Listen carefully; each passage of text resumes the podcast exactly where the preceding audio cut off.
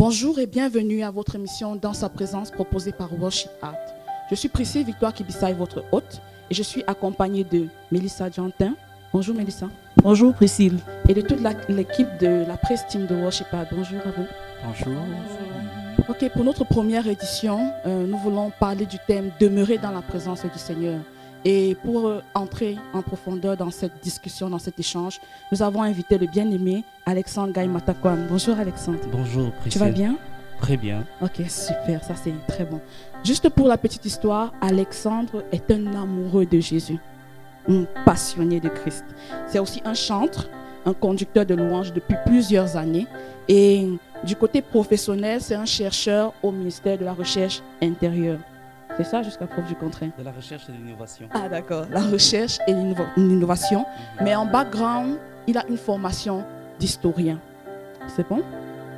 Ok, sans plus tarder, nous allons commencer. Mais quand on parle de demeurer dans la présence du Seigneur, je me demande, c'est d'abord quoi la présence du Seigneur? Est-ce que tu peux nous dire un peu, c'est quoi la présence du Seigneur? Bon, euh, en général, quand on observe ce qui se passe à l'église, on a l'impression que c'est un, un état de vive émotion pendant lequel on pleure beaucoup. Et euh, c'est très difficile à dissocier de, de voilà.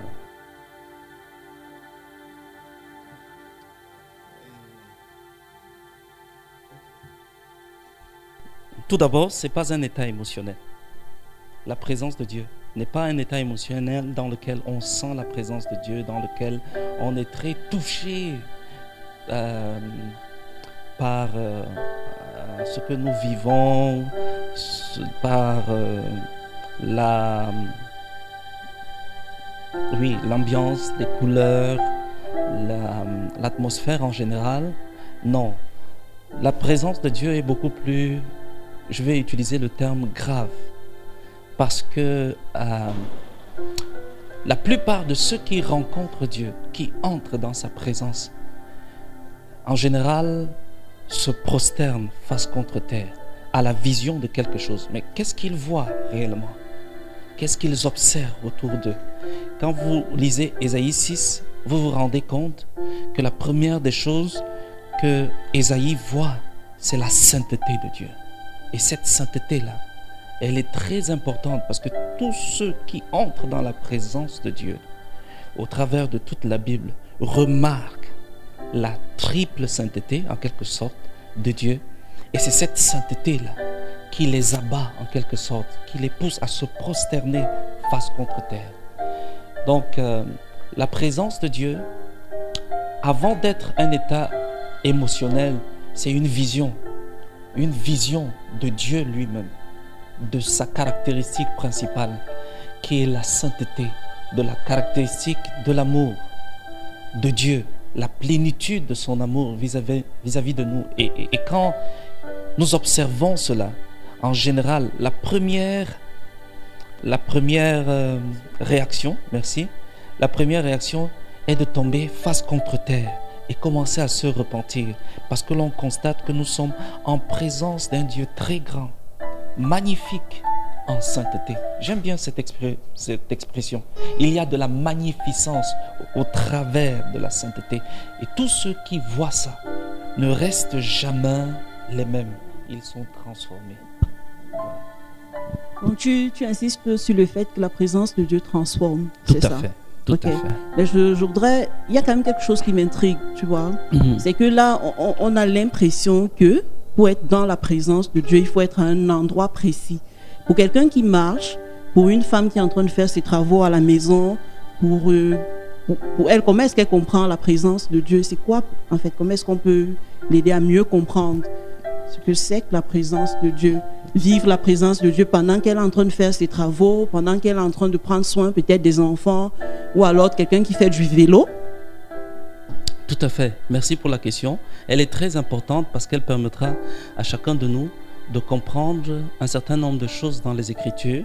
Tout d'abord, c'est que euh, la présence de Dieu n'est pas quelque chose de physique, du moins dans cette dimension corporelle.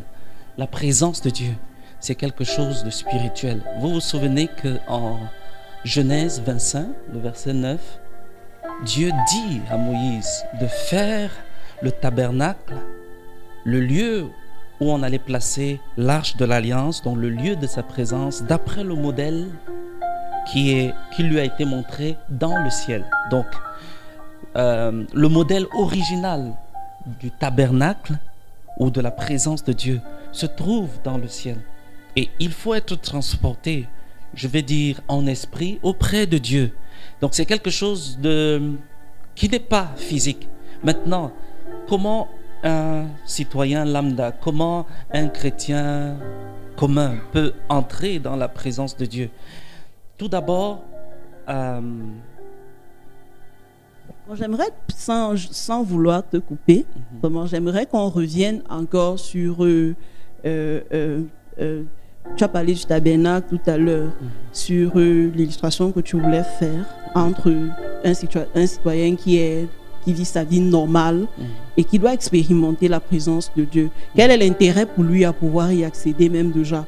Quel est en fait, Pourquoi est-ce qu'il doit pouvoir entrer dans la présence de Dieu, pourquoi est-ce qu'il doit pouvoir même déjà la désirer? Alors, j'ai dit tout à l'heure que la, la, présence de Dieu, c'était le lieu où on est transformé. Tous ceux qui veulent être transformés, tous ceux qui veulent un changement dans leur vie, euh, ont tout intérêt à entrer dans la présence de Dieu parce qu'au final, c'est lui le créateur et le recréateur. C'est-à-dire qu'il nous a créés à son image au travers d'Adam, mais il nous a recréés au travers de Jésus-Christ. Et donc, du coup, il y a euh, un très grand intérêt à s'approcher du Créateur pour pouvoir être changé, être transformé. Il y a beaucoup qui veulent changer leur vie, qui, sont, qui, ne sont, qui n'apprécient pas les tendances auxquelles elles sont soumises. Il y a des gens liés par la drogue, des personnes liées par euh, le mensonge même. Il y a ce qu'on appelle des, kleptomates, un terme assez sophistiqué pour désigner des personnes qui, qui, qui, qui, euh, qui chippent un peu tout ce qu'ils voient, voilà, qui prennent sans demander. Donc, euh, il y a des homosexuels qui, à un certain moment, veulent être délivrés de, des tendances qu'on estime naturelles maintenant. Mais qui est-ce qui peut apporter ce changement? Ce n'est que le Créateur, ce n'est que Jésus par lequel le Créateur s'est manifesté ici sur terre. La deuxième chose, c'est que euh, nous avons été créés à l'image de Dieu. Genèse dit que Dieu nous a formés.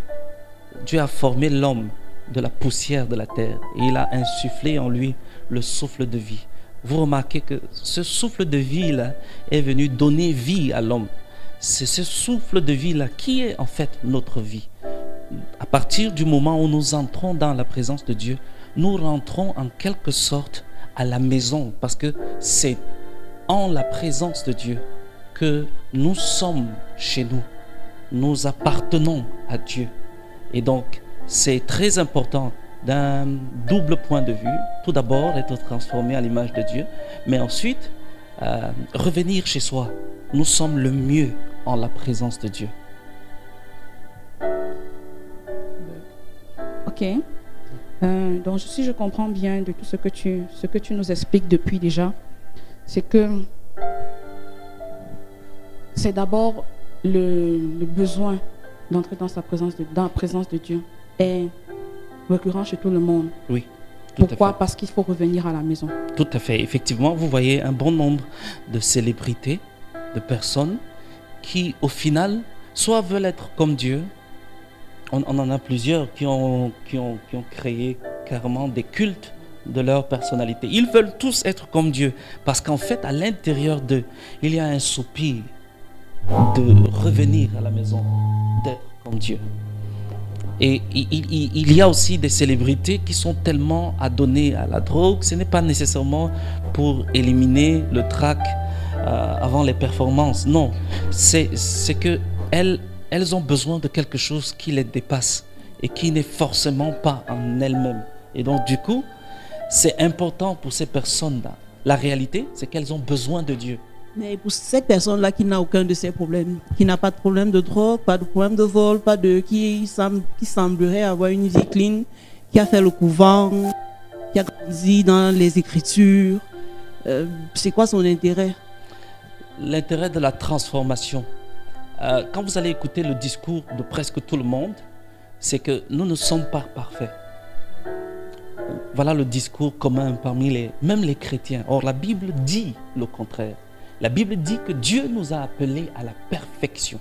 Nous ne pouvons pas nous, asseoir sur le fait que nous ne sommes pas parfaits, continuer de vivre comme bon nous semble et s'imaginer qu'avec notre imperfection, euh, avec notre satisfaction dans l'imperfection, Dieu serait très content de nous accueillir dans son royaume, alors que nous ne sommes pas, nous ne nous sommes pas habitués ici à vivre dans sa présence.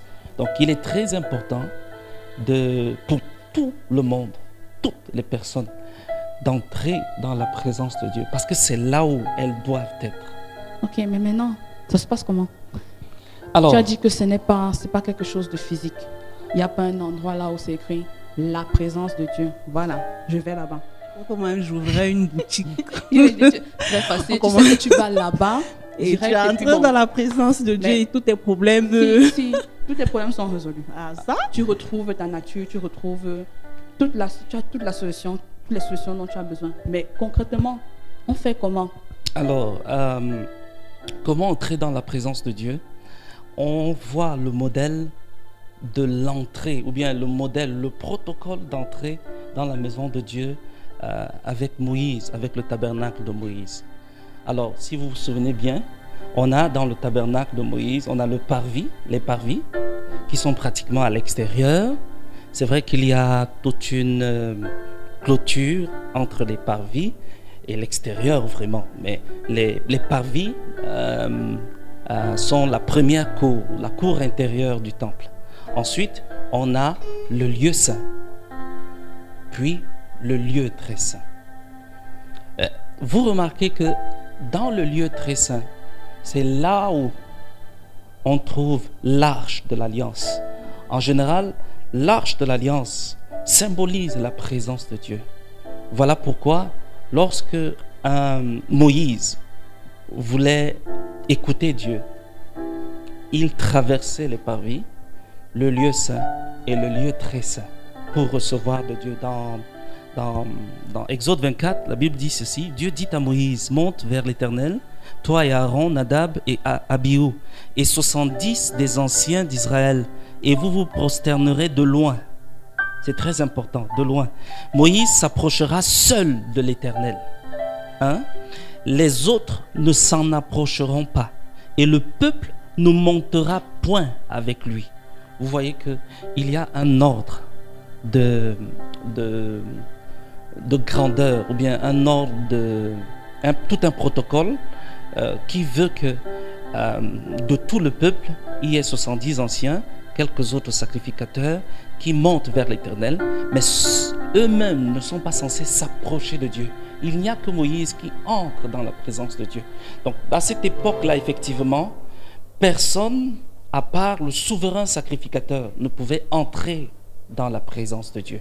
Et donc, euh, maintenant, les choses ont considérablement changé.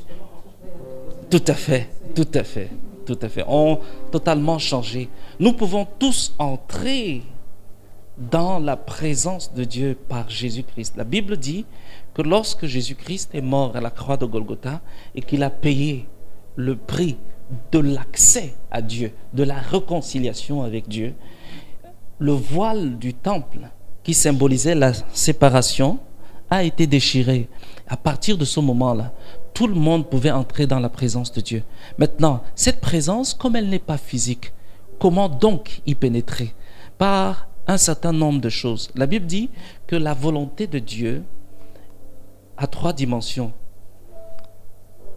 Le bon, l'agréable et le parfait.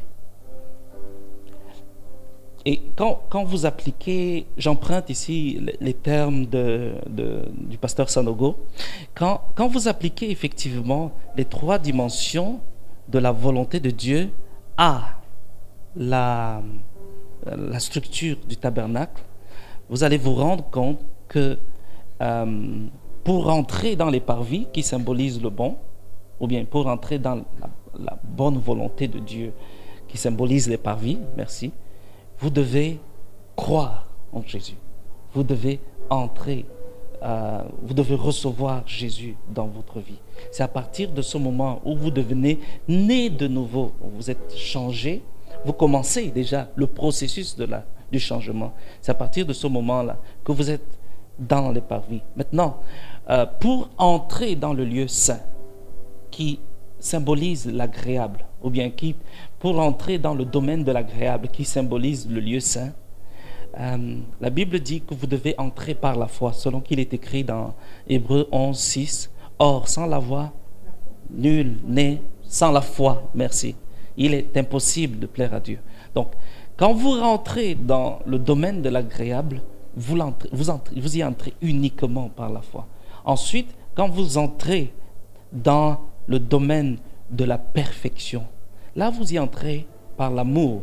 La Bible dit, effectivement, que l'amour, la charité dans certaines versions, mais surtout l'amour est le lien de la perfection.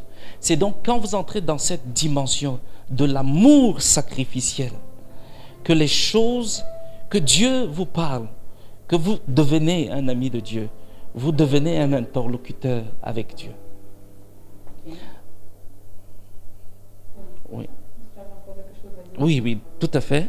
J'espère que que tu davantage là, euh, que tu n'insistes davantage sur ce point, j'aimerais quand même rappeler quelque chose à ceux qui nous écoutent. C'est que euh, le, la demeure de Dieu, c'est vraiment un retour à la maison, comme tu l'as dit. Tout à fait. Donc euh, aujourd'hui, nous sommes d'accord avec le fait que c'est pas un endroit inaccessible. Et la bonne nouvelle, c'est que le, voile a été déchiré, n'est-ce pas? Mhm. C'est accessible pour tous, c'est accessible pour vraiment pour tous. C'est pour le pauvre, pour le riche, pour l'infime, pour, celui qui est, vraiment dans toutes ses capacités, pour l'aveugle. La demeure de Dieu, ta maison est accessible. Le Seigneur n'attend que ça, que tu rentres à la maison. Donc, toi qui nous écoutes et, et tu t'es vraiment demandé, voilà, est-ce que je peux avoir accès à Dieu? Est-ce que je peux avoir accès à sa présence? Est-ce que Dieu me connaît? La bonne nouvelle, c'est que c'est la maison, c'est ta maison, c'est c'est vraiment pour toi en fait. la présence de Dieu, c'est pour toi. Tout à fait. Donc le voile a été déchiré. Nous disons Alléluia pour ce que Christ a fait. Et je reviens à toi, Alexandre. Effectivement. Alors, euh, je prends juste un exemple. Une femme au foyer qui euh, a des relations difficiles avec son mari, par exemple, et des enfants dont elle doit prendre soin. Euh, cette femme, comment elle fait pour rentrer dans la présence de Dieu? Les défis quotidiens que nous affrontons sont des occasions pour nous de prouver notre foi. Et vous vous souvenez que pour rentrer dans le domaine de l'agréable, il faut la foi à tout prix. Alors, vous avez fait le choix de suivre Jésus-Christ par la foi, vous avez reçu Jésus et vous vous êtes converti, mais il ne faut pas s'arrêter là il faut lever les yeux vers Jésus et faire systématiquement tout ce que Jésus aurait fait à votre place. C'est en fait ça la foi. Faire ce que Jésus aurait fait à notre place avec la puissance de Jésus, c'est-à-dire en croyant simplement que comme il habite en nous, nous sommes capables de faire ce qu'il attend de nous. Et progressivement, nous serons amenés à, être à l'image de Dieu dans son amour. Et à partir de ce moment-là, nous entrons dans le domaine de la perfection. Être capable, comme Moïse, de dire à Dieu clairement que le peuple d'Israël que tu as délivré du pays d'Égypte et que tu as promis d'amener à Canaan, tu vas certainement l'y amener parce que tu aimes ce peuple et tu as dit des paroles au sujet de ce peuple Dieu lui avait pourtant dit que euh, écarte-toi Moïse et je vais faire de toi, je vais faire de toi, je vais faire sortir de toi, pardon, le peuple que je vais amener à Canaan. Normalement, pour un chrétien du parvis ou bien un chrétien, euh, voilà, c'était l'occasion de d'écrire l'histoire. Mais parce que il aimait ce peuple et il aimait Dieu, il a été capable de dire à Dieu, c'est bon, tu as dit, tu vas l'accomplir. Et euh, on, voit qu'il est l'une des rares personnes, pratiquement, à pouvoir dire à Dieu de faire une chose que manifestement Dieu ne voulait pas faire. Ah, alléluia.